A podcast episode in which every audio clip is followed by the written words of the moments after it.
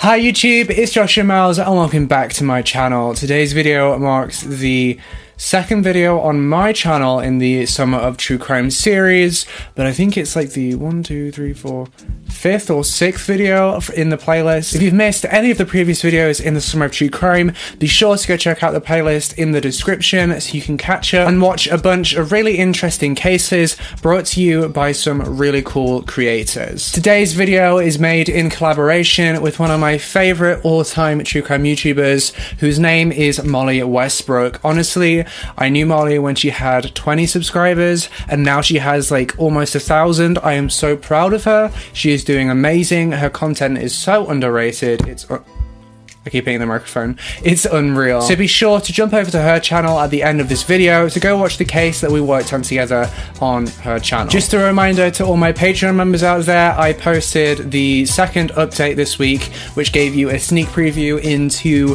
who I am collabing with this week and who's in the Summer of True Crime this week, and also a sneak preview into the cases. If you want to see exclusive videos like that and more, then be sure to head over to patreon.com forward slash Joshua Miles Almost all of my true crime videos at the moment are demonetized, and every penny helps when you're spending a lot, a lot, a lot of hours researching and putting together cases for you. I'd just like to point out this video has not been made to cause disrespect or anything like that. It's just been made to spread awareness about this case by compiling information from various different public sources on the internet. I promise that I'll slow down my speech in this one because I got a comment a few videos ago saying that I talk really, really, really fast. Um, true, my brain works in a bit of overdrive, but uh, I promise I'll try and slow down a little bit for this video. And with all that being said, let's delve right into this video. On January 3rd, 1949, carnival workers Lester Cecil Likens and Elizabeth Francis welcomed their third baby into the world. And this child was called Sylvia Likens. Now, interesting to note, Sylvia's two older siblings, who were called Diana and Danny Likens, were actually fraternal twins. And not long after Sylvia was born, Elizabeth actually fell pregnant for the third time with another pair of fraternal twins. And they were named Jenny and Benny. Now, the family lived together in a home in Lebanon, Indiana, USA. And unfortunately, the Likens family was not a family that had a lot of money. In fact, the family actually had a lot of financial difficulties, which caused the marriage between Lester and Elizabeth to be quite turbulent. And due to the nature of their job, the family was often moving around a lot, following wherever the carnival went. They often struggled to make ends meet with the highest form of education in the family being Lester's eighth grade education. Lester and Elizabeth, on top of working for the carnival and having to move their family around a lot, also had to care for and raise five children. Sadly, when Jenny, who was one of the younger pair of twins, was young, she actually contracted polio. And it was a result of contracting polio that caused her to become quite reserved, withdrawn, and shy. And the polio also caused Jenny to have a limp. Contrastingly, Sylvia was really, really confident and was quite the polar opposite to Jenny. Now, the entire family called Sylvia by her nickname, which was Cookie. And Sylvia was described by everybody who knew her as being a very confident, pretty girl. And this was despite the fact that she was actually missing one of her front teeth. At some point after the birth of Jenny and Benny, Lester and Elizabeth actually decided to leave the carnival and just try to find better work elsewhere and just try to make a better life for the young family. However, this plan sadly failed, and in late July of 1965, Elizabeth was actually forced to shoplift from a local store because of the family's poor financial situation. And Elizabeth was caught for shoplifting and she was jailed for this, and that forced Lester to go back and work for the carnival because he needed to feed his children. According to some sources, Elizabeth and Lester had actually separated before Elizabeth was caught for shoplifting. But after Elizabeth was released from jail, they both kind of tried to make the marriage work again just because they had children and so they wanted to try and fix their marriage, but unfortunately, this was unsuccessful. So Elizabeth lived separately from Lester with Sylvia and Jenny, and their daughter by this point had already grown up and gotten married, so she wasn't living with either of them. And Danny and Benny, the couple's two sons, actually went to go and live with their grandparents. And this all meant that Lester was more able to work longer hours so that he could bring in more money to provide for his children. And because of the long hours that Lester worked, it was clear to see how his attempts at recouping the marriage between him and Elizabeth were just going unsuccessful. As you can imagine, rejoining the carnival meant that Lester didn't actually have a lot of time to look after the kids. And due to the family's financial situation, Lester was unable to afford to get some hired help in to look after the kids during the day. And he couldn't afford to send the kids to a nursery either. Lester couldn't see a light at the end of the tunnel and he was at a complete loss of what to do next. That was when a family friend of the Likens family came to Lester and offered to look after Sylvia and Jenny for him. And as you can imagine, this was music to Lester's ears. So, just like anybody would in his position, Lester accepted the offer. And this family friend that had made the offer to Lester was called Gertrude Baniszewski. Elizabeth quickly went back to working for the carnival alongside Lester. Just want to point out something that I had actually missed whilst uh, recording this video, um, I must have skipped it over in my notes, um, was that the carnival had moved to the west coast of America, which caused a lot of issues, you know, for the Likens family because they were, you know, living on the east coast of America, and Gertrude lived on the east coast of America, so it made sense um, at this time that everything aligned that um, Lester and Elizabeth Likens would give the children to uh, Gertrude so that they could go to the west coast of America to continue working with the carnival which meant the family was bringing in more and more money, improving the family's financial situation. Now, to the Likens family, even though they were divided, everything was gradually and finally getting better for them. And Elizabeth and Lester actually decided that they would only keep Sylvia and Jenny with Gertrude for maybe another year or two while they got themselves back on their feet and improved their living situation and their family's situation. Now, Gertrude wasn't actually in any better of a financial situation herself. She actually had seven kids, which she raised in a very, very rundown and small family home. And Gertrude primarily made her living by ironing her neighbors' laundry, which was a service that she charged just a couple dollars for. Gertrude had been divorced multiple times, and unfortunately, those divorces were very, very messy. She had been physically abused a lot during those divorces, which really badly affected her mental health. Gertrude suffered with crippling depression, and subsequently, she was taking strong doses of prescription antidepressants to treat this. To be honest, Gertrude didn't have the money or clearly the right mental state to be able to look after the Likens children. However, as said earlier, Lester couldn't see any other option. Gertrude was his only option. And so Lester struck up an agreement with Gertrude that he would pay her $20 to look after his two girls and that Gertrude would straighten his daughters out. Everything was going well and everyone was happy during the first two weeks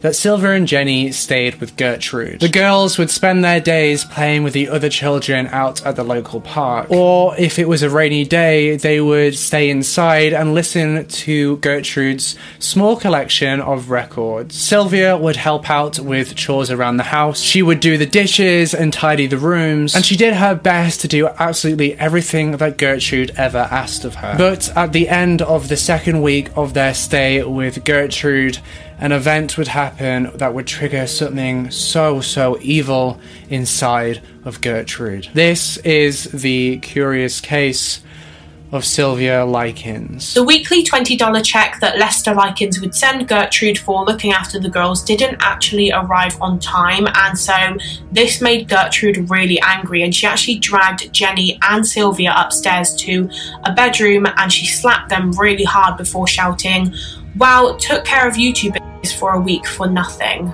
And this would be the beginning of a severe downward spiral of abuse. The $20 check had actually arrived the next day, so it was only a day late. However, by this point, something inside Gertrude had just snapped and there was no going back. Whenever Sylvia or Jenny did anything that Gertrude did not approve of, she would get out a large wooden paddle or a thick leather belt and beat them with it. And when Gertrude was feeling too weak or too lazy to beat the girls, she would actually get her daughter Paula to beat them for her. And it wasn't long before Gertrude chose a favourite of the girls to beat and that was Sylvia. Gertrude would literally encourage all of her children to beat up and abuse Sylvia physically and verbally. And she would even invite the neighborhood kids to come and join in the fun too. Now, not only would Gertrude get all the children in the neighborhood to join in in beating Sylvia, she would also force Sylvia's little sister Jenny to join in too. Gertrude would tell Jenny that if she didn't join in in beating Sylvia, then Jenny would take Sylvia's place. Now, on one occasion, Gertrude actually accused Sylvia of stealing from her. And even without proving that Sylvia had actually stolen from Gertrude, Gertrude decided to punish her. And Sylvia's punishment Gertrude burned the tips of her fingers. Gertrude would also let the neighborhood kids practice their judo on Sylvia, and that would often mean that Sylvia would be thrown against the wall or thrown on the floor, and sometimes even held in chokeholds while they practiced those positions. They would even sometimes knock her unconscious with the handle of a broom. Gertrude then began to extinguish her cigarettes on Sylvia's bare skin. Paula, who was Gertrude's daughter, would actually use Sylvia as a punching bag, and on one occasion, Paula punched Sylvia so hard that Paula broke all the bones in her hand. And after Paula was rushed to hospital to have her hand put into a cast, she would then use that cast, that heavy, hard cast, to hit Sylvia more. All the kids would watch this abuse unfold and would even laugh when Sylvia cried out in pain. Gertrude would force Sylvia to take a scalding hot bath so that Sylvia could be, quote, cleansed of her sins, unquote. Now, this abuse gradually got worse and worse and worse, but in the rest of this video, I'm not going to discuss any more of it unless it's absolutely vital to the case, just out of respect and just due to how gruesome and graphic the abuse Gertrude told everybody that Sylvia was a whore and that she was pregnant. Sylvia was also forced to strip completely naked in the living room in front of all the children and all the neighborhood kids, and she was often also forced to insert glass bottles inside of her. However, I won't go into any more detail about that. And this abuse of her private areas was so severe that it meant that Sylvia couldn't control her bodily functions, and so she would often soil and wet her mattress. And Gertrude decided that it was unacceptable and disgraceful that Sylvia would wet her mattress, and so she sent her to go and live in the basement. Sylvia would be tied up and locked in the damp and dark basement completely naked. She was banned from using the toilet completely, and she was only ever untied to get beaten or abused. Gertrude's children also took pleasure in pushing Sylvia down the stairs repeatedly, and Gertrude then got a neighbourhood boy called Ricky Hobbs to write the words, I'm a prostitute and proud of it on Sylvia's stomach. And they would then heat needles to inflict further wounds and inscriptions on the 16 year old's body. Gertrude then forced Sylvia to handwrite a letter to her parents that told the story of how Sylvia had been performing favors for a gang of boys. And the letter also blamed all of her injuries on this aforementioned gang of boys. Now, there are autopsy photos and descriptions of the injuries that Sylvia sustained. I'm not going to show them in this video or go into that much detail, but they are freely available online if you wish to look further into this case and if you wish to see just how much pain and abuse and injury that Gertrude inflicted on Sylvia during the time that she was supposed to be looking after her. Now, it wasn't long before Gertrude started to formulate a plan of getting rid of Sylvia, and she'd already put this plan to action by getting Sylvia to write this letter to her parents. Her plan was to dump Sylvia in some remote wooded area and then use this letter as evidence to show that she ran away or evidence to prove that Gertrude was not guilty for her disappearance or if her body is found, her Gertrude had even prepared an alibi for her and her children to recount when they were questioned by the police. And she'd forced her kids to memorize this alibi so that they could recite it to any prying law enforcement officers. On the 25th of October 1965, Sylvia actually overheard Gertrude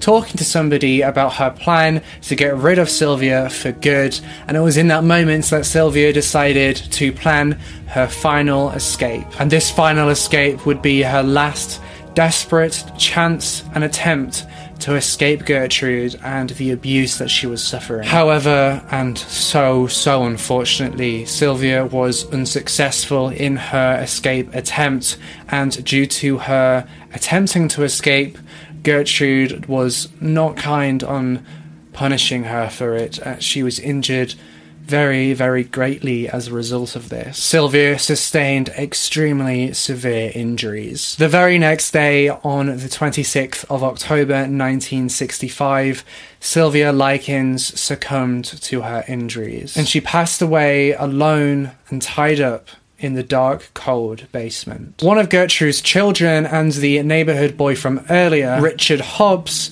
actually found Sylvia's body. They immediately began performing their limited knowledge of CPR and mouth to mouth resuscitation on Sylvia. But Gertrude, when she came down into the basement to see what all the commotion was, immediately told them to stop performing CPR or resuscitation because she believed that Sylvia was just faking it. As soon as Gertrude realised that Sylvia was actually dead, she sent Richard to go and call the police. Gertrude then washed Sylvia's body in the bath. She dressed her in some nice clothes and then she positioned her body on a nice mattress upstairs. And when the police arrived, Gertrude was very quick to hand over the letter that she forced Sylvia to write. And her kids just recited the same story that Gertrude had commanded them to say. And Gertrude had told the police that the gang of boys were actually the ones to beat up and Sylvia. And the police were pretty content with Gertrude's and the kids' story. That was until they were about to leave. Before the police did leave, Jenny actually tugged on one of the police officers' sleeves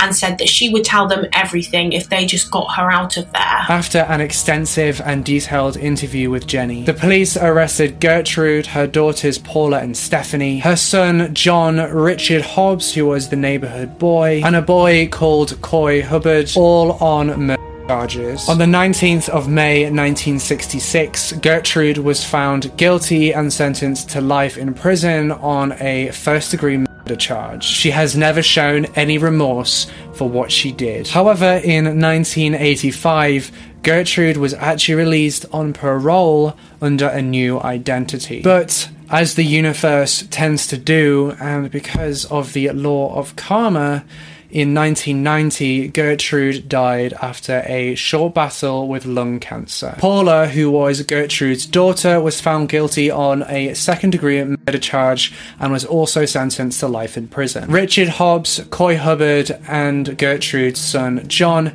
were all found guilty on a manslaughter to charge, and they were given sentences up to 21 years. Sylvia was buried by her parents in a beautiful ceremony in Oak Hill Cemetery in Lebanon, Indiana. And in June of 2001, a six foot memorial was actually erected in memoriam of Sylvia Likens. And this memorial dedicated to Sylvia was erected and is still standing in Willard Park. And that is everything that we have for you in today's case. Be sure to let me know in the comment section down below what you think of this case. This case is so, so heartbreaking to me. It is one of those cases that has taken me ages to film and ages to research just because of how much it has affected me. It literally makes me almost tear up.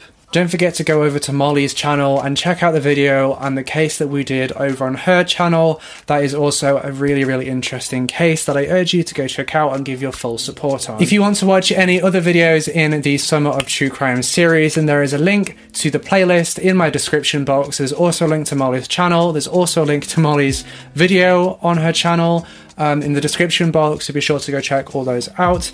Also, in the description, there is more information about the Summer of True Crime. I keep hitting my microphone. Uh, there's more information about the Summer of True Crime, and uh, all the announced creators are also down there too. Don't forget to like, comment, and subscribe, and hit that bell icon so you can be notified every single time that I post, and that is also every single time that a brand new Summer of True Crime video comes out. You don't want to miss a single case because each and every one of them is so interesting and complex, and the vast majority of them are actually largely unknown cases that we're covering in this series. And with all that being said, I will see you in the next case.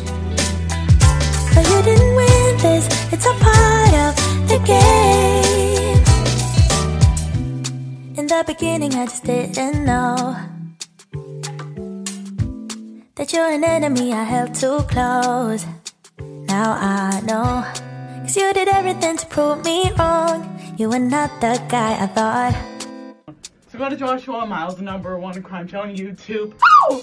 So go to Joshua Miles, number one crime channel on YouTube. Oh, oh, oh! Subscribe to Joshua Miles, number one crime channel on YouTube. Oh,